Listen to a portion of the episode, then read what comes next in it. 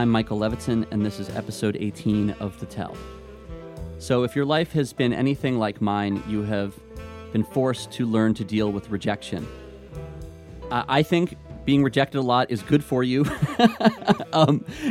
I think, actually, if you haven't been rejected much, I think you're in a very precarious emotional position. Like, you won't be prepared for it when it happens, and it is inevitable. You will be rejected. So if you haven't been rejected a lot, I would suggest, as soon as you can, just going out and practicing. Like, seek out rejection.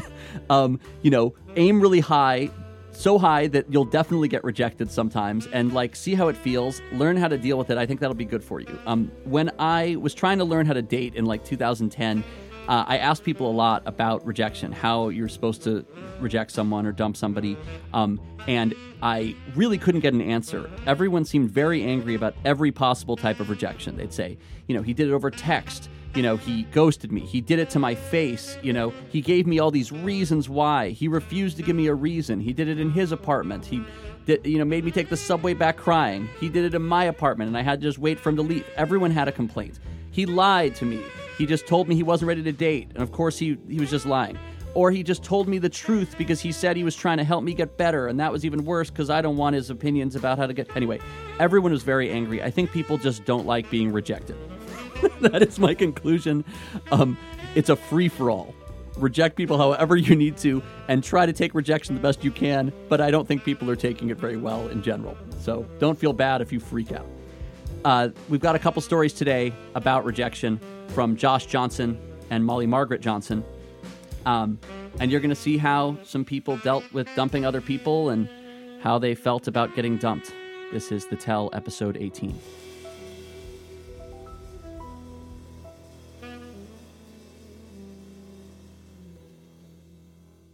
I'm an awkward person.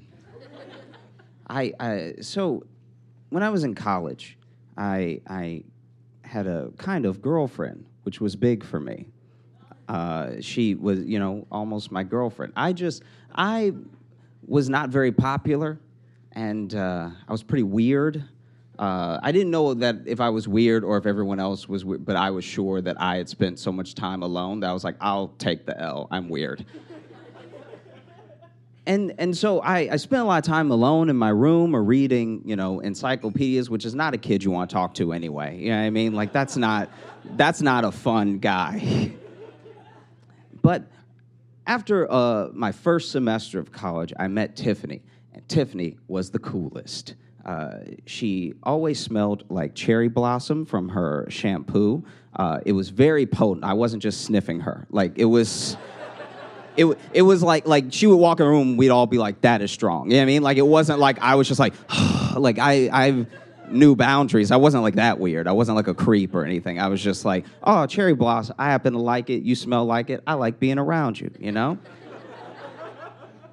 I also had a very hard time looking people in the eye. I was very socially awkward and standoffish and stuff. And I remember that Tiffany was one of the first people who met my gaze. She literally walked up to talk to me. I was still staring at the ground, and she almost scooped me up with her eyes. She was like, "Hey," and I was like, "Hey," and it made me lift my head, which I did not know I wasn't doing for the first 20 years of my life. And so then we started hanging out, and it was really cool.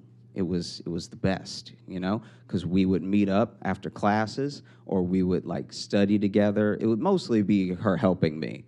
We did not have the same classes.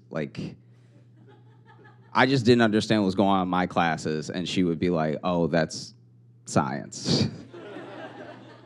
"Ah, dope. Thank you so much." And then we, hooked up a few times, which was also amazing because I don't know if you can tell yet, but I was not hooking up with people. I mean, I was pretty much by myself, reading encyclopedias, just hanging out. And so it was to the point where I was like, wow, this is almost my girlfriend. We haven't said a thing, but this is I don't know, my friends that are dating do the stuff we're doing, and they're dating. So I think we're kind of dating. This is crazy. And one day, I get a text message, and it says, can you come to the sub, Student Union Building? I was like, sure. I text back, sure. I walk over to the sub. I walk, around it, and Tiffany is sitting there on a bench by herself, and she's wearing a blue dress, and she's smelling like cherry blossom, and she's got her legs crossed, and she's twiddling her thumbs and everything. And I'm like, hey, and she's like, hey. And I sit down next to her, and I'm like, what's up? And she's like, we can't, like, I still want to be friends and stuff, but we can't be, like, together. Like, I feel like you might be getting the impression that we're, like, together, and we're not, and I don't really want to be. And it's not like it's not that you did anything or anything. Like, you're a really nice guy and stuff. And then she did this thing that I thought was really cool. She took back nice, right? So she was like, you're like a nice, wait, no, you're better than nice. You're not just a nice guy. You're like a really kind person, and I really enjoy your company. And that meant a lot to me, because, like, nice is like, telling someone that they're nice is like telling them they have a face. You're supposed to be nice. You know what I mean? If you knew a person for months and the most you could say about them is he has a face, then he probably didn't make a deep impression on you. You know what I mean? So it meant a lot to me that she took back nice, but she was laying it out. She was like, "Look, I'm like really focused on school and stuff, and I feel like some of the time we spent together has been great, and some of it's been a distraction from things that I want to do, so I just wanted you to know, and I still like you, and I hope you like me, and yeah, that's all I had to say."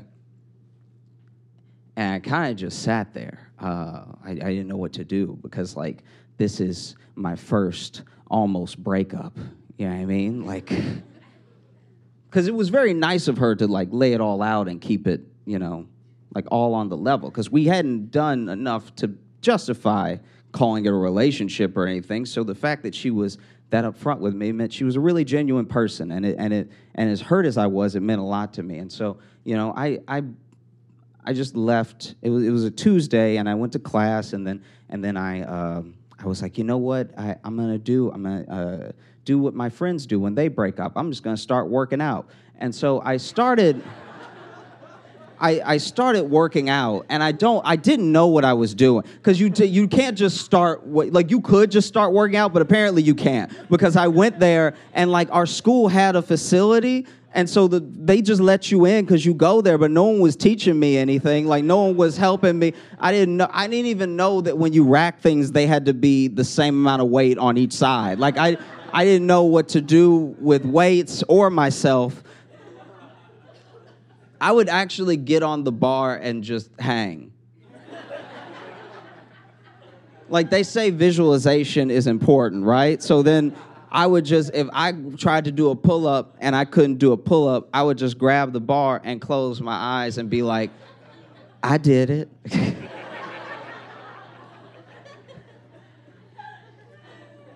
So I started working out, and I started running, because I heard that running, like, releases endorphins, which you need very badly when you've almost been broken up with.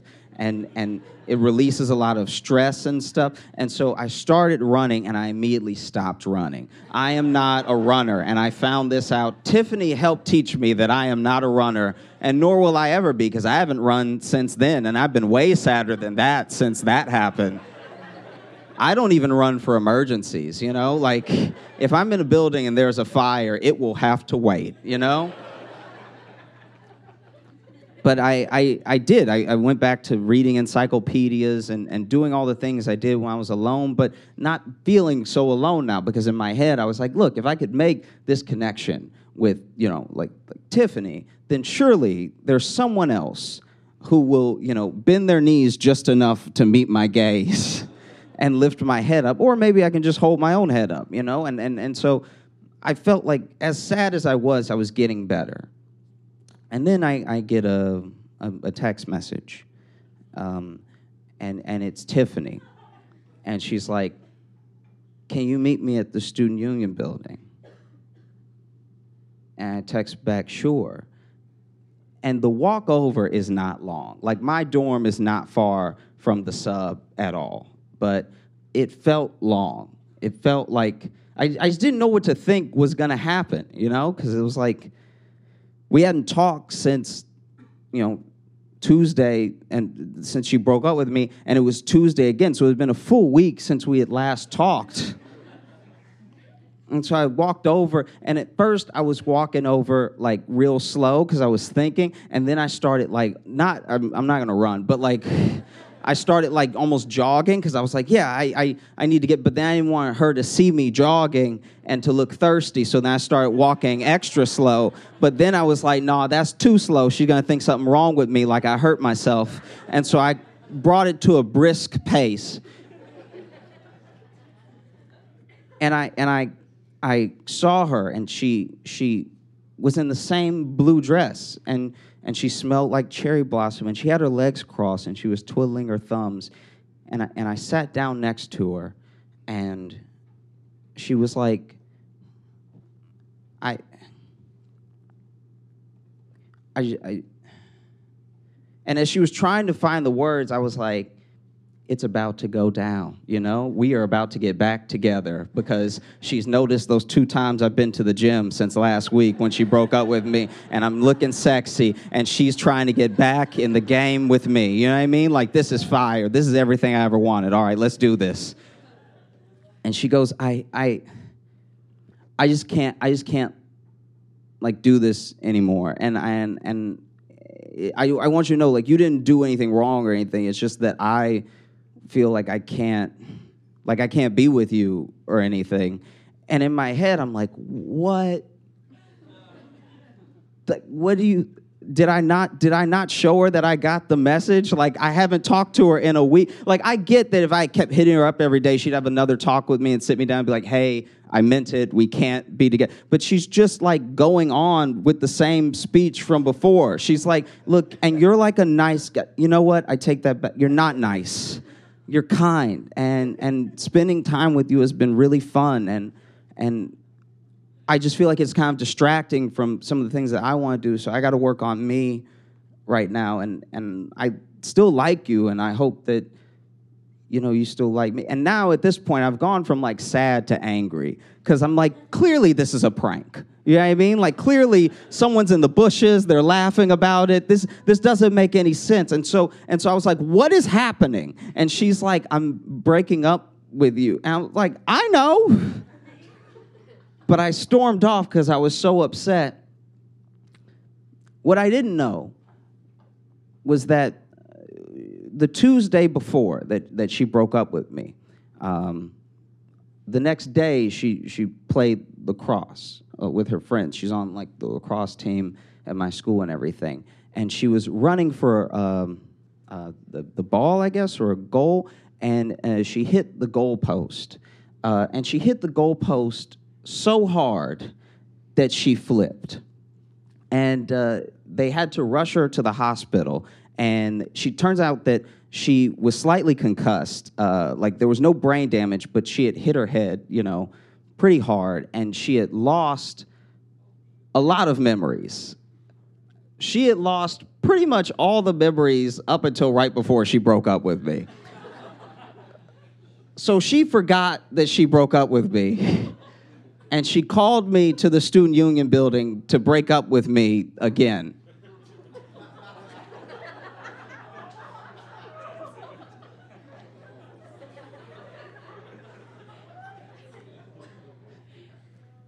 And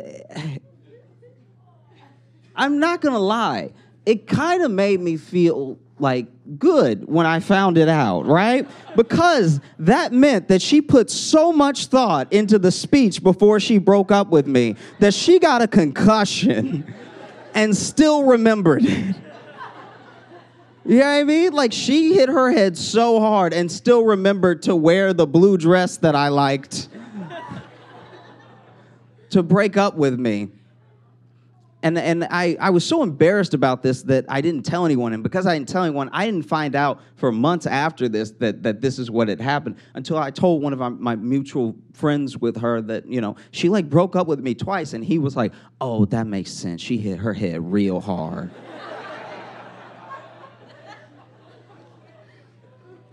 And we hadn't talked since it happened. So then I, kind of wanted to reach out to be like, hey, I'm sorry for the way I reacted. You just have to understand this was the second time that you broke up with me. So I was feeling a little, but I didn't reach out because I was scared of getting broken up with a third time. You know what I mean?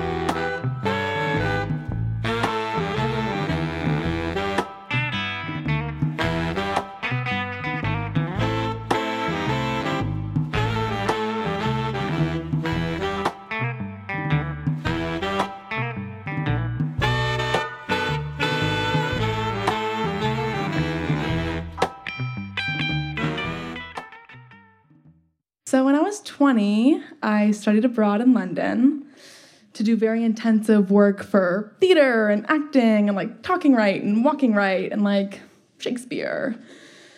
And turns out I was more interested in like sex, drugs, and rock and roll. So I had a great year. So during the last week of my year abroad, I went on a blind date with a guy named Alex. We met at a casino at midnight. And he was amazing. He was so cute. He had like auburn hair that stuck straight up and a beard and like freckles. And he had these like dimples. And he had this like super dopey like country English accent.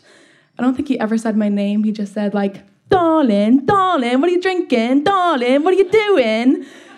So that's Alex. So we have this great night together. We get like super wasted, as you should on a first date.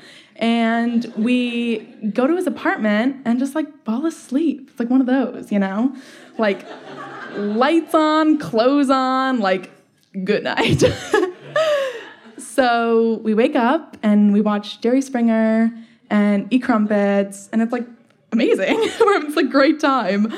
But we both know that I'm like going back here to go back to school in a couple days. So it's like, I had a nice time, Alex, but like, bye, So a couple days later, still in England, still in London, I'm sitting on my stoop, having a cigarette. And like before I see him, I can like hear him. And he's singing, that like New York, New York, Frank Sinatra song? Yeah. He's like walking down. I look up. He's like, and I've never seen someone stroll. I don't think. But he was like strolling down the street singing this song. And I was like, okay. And he comes up to me, is like proud as ever, and like looks me right in the eyes and is like, I'm going to come visit you for 2 weeks. And I'm staying with you. And I knew this person for 12 hours. And I was like, bold move. But like, the book is like, it's booked and you were a good lay. So like, what the hell? You know what I mean? Like, come on through. So I go back to the States. I come here. I'm like still in school. So I'm at my like university apartment, right? And a couple days later, like, Alex joins me. And darling, God. So he, like, comes to join me. He's incredibly sweet. And, like, the dimples totally help. And he, like, cooks me, like, 3 meals a day. And, like, head game's so strong. And, like, all of it is, like, so good, right? So thank you, right? That's all that matters. So we're having this very, like, romantic kind of, like, staycation. And I'm like, okay, Alex, like, what's up, right? And it's, like, spring, and we love to just, like, hang out and, like, drink and, like, smoke cigarettes and have, like, a jolly good time, which is, like, only fun for so long until, like, he just starts drinking, like, earlier and, like, earlier during the day and, like, more and, like, is kind of, like, not a fun drunk and, like, is kind of mad and, like, kind of crabby. So I was like, you're an alcoholic. And this is not fun. You're a stranger as well. So like a Saturday night comes through. My friend's having this huge party. All my friends are going to be there. And he's like, I gotta come to this party and like meet all your friends. And I was like, okay, like you can if you don't get like white girl wasted. I'm like, for sure you can come. And he was like, deal, deal. And I was like, all right, I'm going to go on some errands, and then I'm going to come get you, and we'll go to this party, and you're not going to be drunk. What do you think happened? I come home, and he's, like, super drunk, and he's, like, super wasted, and he's, like, waiting for me outside my apartment, being, like, ready to go. And I'm, like, you're drunk, and I don't want you to come, and, like, this is just, like, a bad look. And he goes, well, I didn't want to come anyway because all your friends are sluts.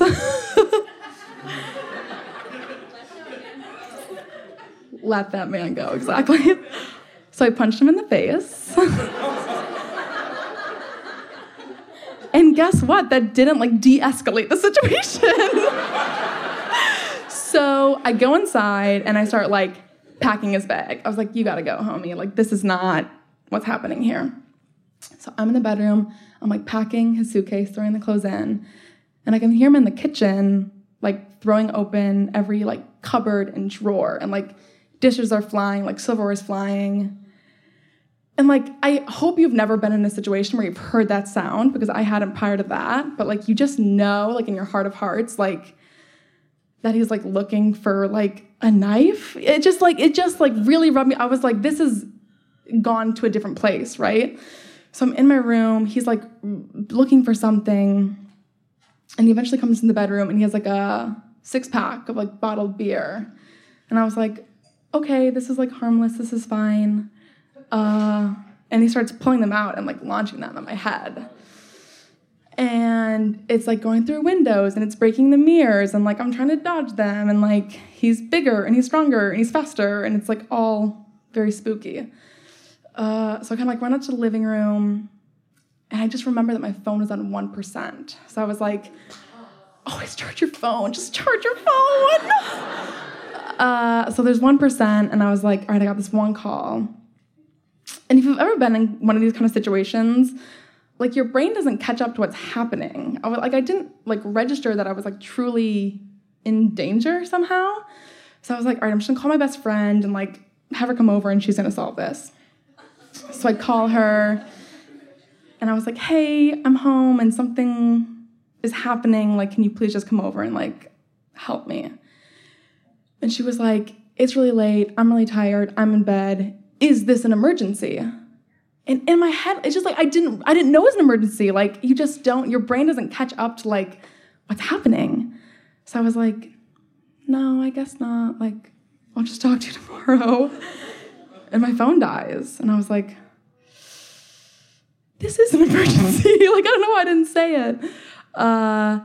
So Alex is in the bedroom still. I'm in the living room. He's being violent. I was like, I'm just going to go outside and, like, take a beat here. So I go outside. And I kind of go, like, this apartment was kind of in the middle of nowhere. Like, I couldn't just kind of, like, run next door kind of thing.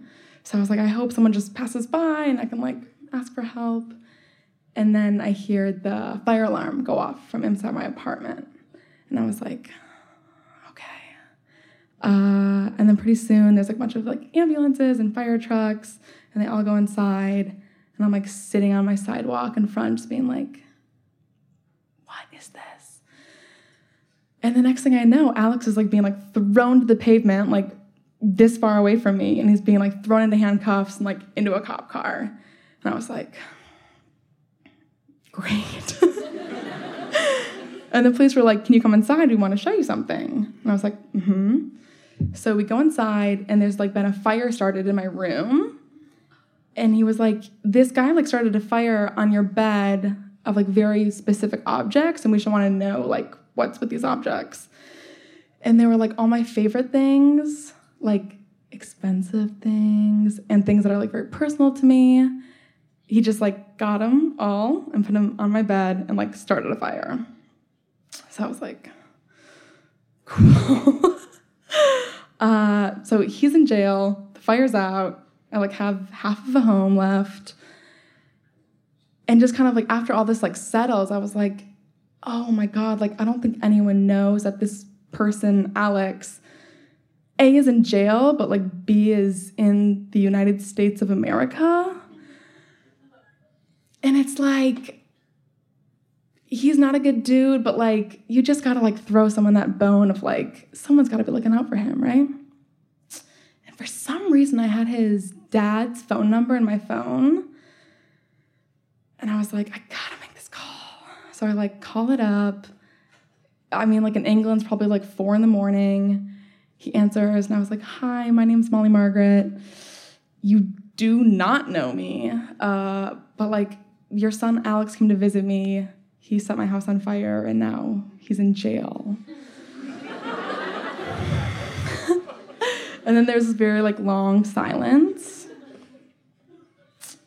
And I'll never forget this. He, like, let out this long sigh, and he was like, I'm not surprised. Like, I know it sounds funny, but, like, it was so sad. This dad was like, oh, yeah, of course, my kid's the kid, like, burned down this chick's apartment.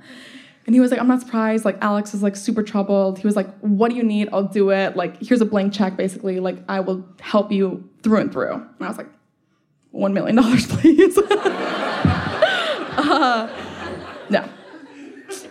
So we sorted that, and he was like, thank you for letting me know. He's like, you do not have to do this, but I'm, like, begging you to just, like, go bail him out so he can, like, go home. And I was like, yeah. This is the definition of a conflict. So I was like, yeah, I'm going to pray on it. And, like, I'm going to let you know. So I prayed on it. And the next morning I was like, yeah, I want to see this person leave forever. So I know he's gone and he's, like, not here anymore. So I go pick him up at jail. And the people at the jail were like, are you sure? Like, are you sure? Are you sure? Because you're the one, like, it was my problem, you know? And I was like, yeah, I'm sure. So I bail him out, and I was like, I'm going to take you to the airport. I'm going to take you to the gate. I'm going to see you on the plane. So I can just be like, hasta la vista, you know? It's very quiet the whole time. Like, the car is very quiet. The, like, walk to the gate's very quiet. He feels embarrassed. He feels, like, sad. I'm feeling mad, I guess. And I remember he was like, let me buy you dinner at the airport. I was like, okay. McDonald's. So we ate chicken nuggets and had milkshakes in silence. And it was just very sad and very strange. I was like, you burned down my house. And, like, you're not a good dude. So I walk him to the gate.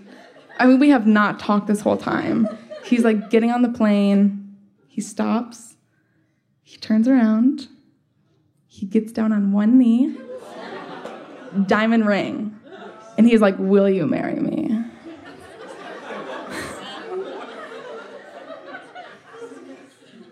And I said no.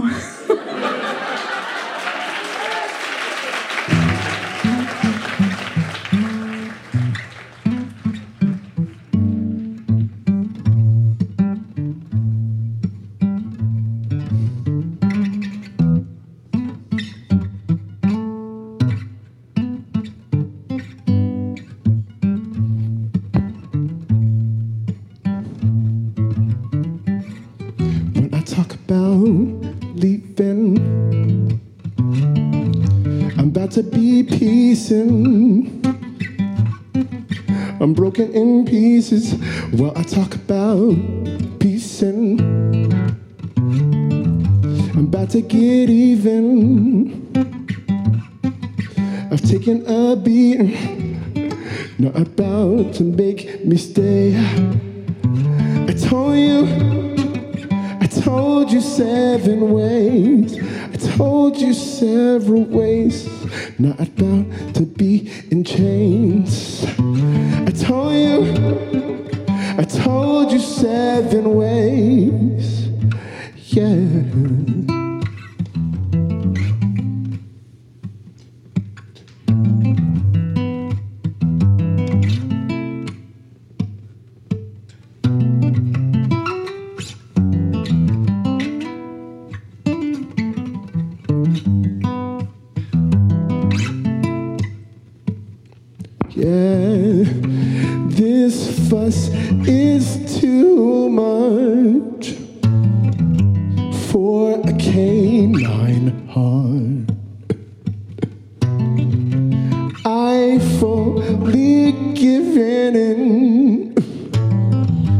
To feel I'm smart. time's been squandered. You built my scars. There's no conspiracy. We are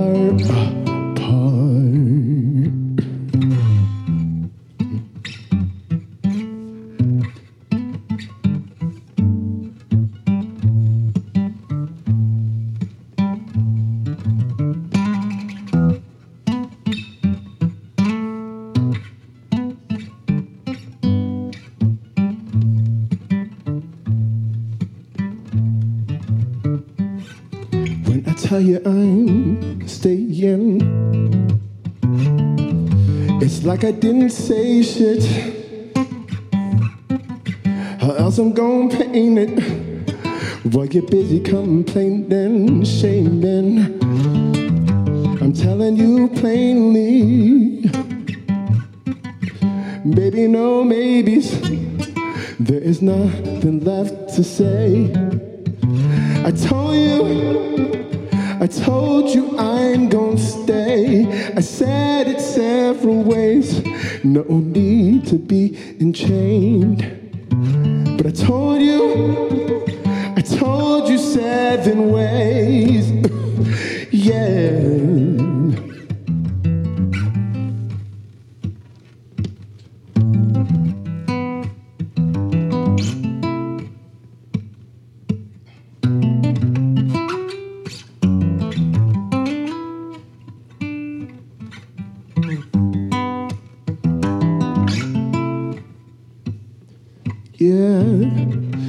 This fuss is too much for a feline heart. I deal with puppy love. That's all he's got. He's growing distant. He's out of sorts. He's growing distant. He's out of sorts. He's growing distant. Out of sorts. My love is one thing he can't afford.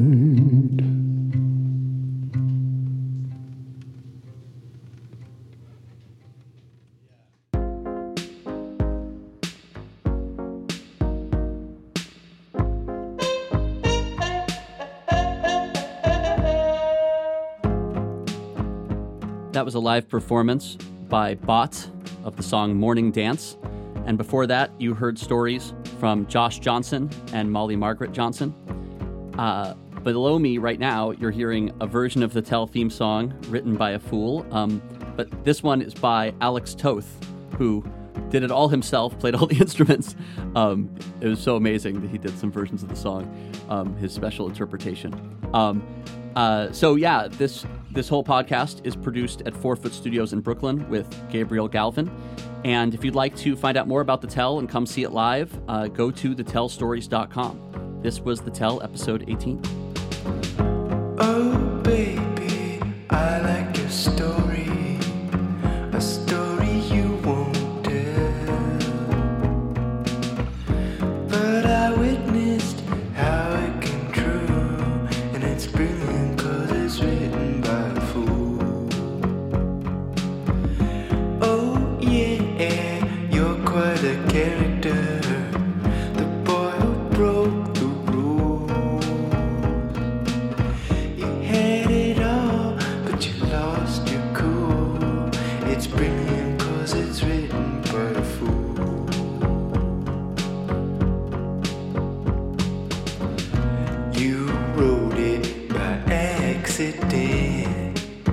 The winds were blowing at your expense.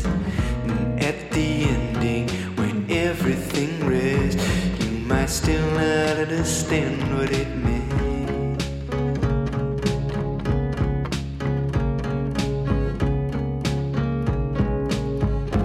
Don't be so hard on yourself. There's nothing you can do. So tell your story, you got nothing to lose. It's brilliant 'cause it's written by a fool.